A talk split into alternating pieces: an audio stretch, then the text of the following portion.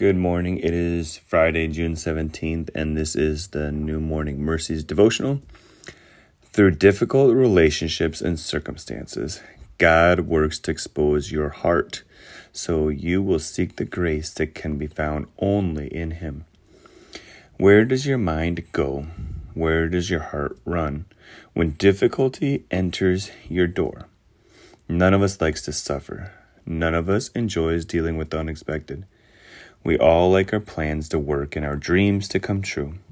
We all want a life that is comfortable and predictable. The normal person simply doesn't esteem the spiritual value of hardship. Because of this, it tends to be difficult for us to stay on God's agenda page. If our goal for our lives is temporal personal happiness, whatever our definition of that may be, then we're going to live in a street level agenda conflict with our Savior no matter what our confessional theology may be. Many Christians live right there. They say they believe in the truth of Scripture. They say they have placed their trust in the Messiah, but they live in an unspoken state of disappointment, irritation, impatience, or frustration with God. This state is often characterized by this classic question If God loves me, then why would He blank? Let's unpack the question. First, there is no if to the love of God. As the psalmist says, his steadfast love endures forever. Psalm 118:1. His love is never fickle. It never grows weary, it will never run out. This means it is never up for question. Second, consider the content of the question. Rather than asking, What good and wise thing is the God who loves me doing in what doesn't seem good and wise? The question immediately expresses doubt about the character of God. The answer to this question, this kind of question, never leads you anywhere spiritually good. Here's the bottom line you and I struggle with the faithfulness of God, not because He has been unfaithful, but because we have.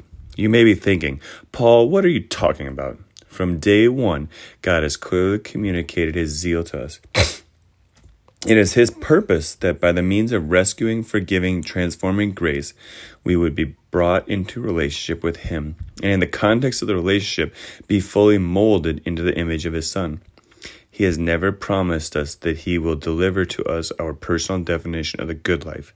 Rather, He has promised that He will use all the tools at His disposal to complete the work of redemption that He has begun in our, in our hearts and lives. He has not been unfaithful. He has kept every one of his promises. He will do what he said. Our problem is that we tend to be unfaithful to his holy agenda and get kidnapped by our plans for us and our dreams for our lives. The trials in our lives exist not because he has forgotten us, but because he remembers us and is changing us by his grace. When you remember that, you can have joy in the middle of what is uncomfortable. For further study and encouragement, read 2 Corinthians 4 17 and 18. Okay, I'm going to back up and do 16 too because it's really good. Therefore, we do not give up. Even though our outer person is being destroyed, our inner person is being renewed day by day. For our momentary light affliction is producing for us an absolutely incomparable eternal weight of glory. So we do not focus on what is seen, but on what is unseen.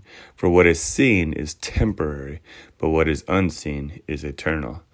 Praise God for that. Amen. Have a good day. Bye.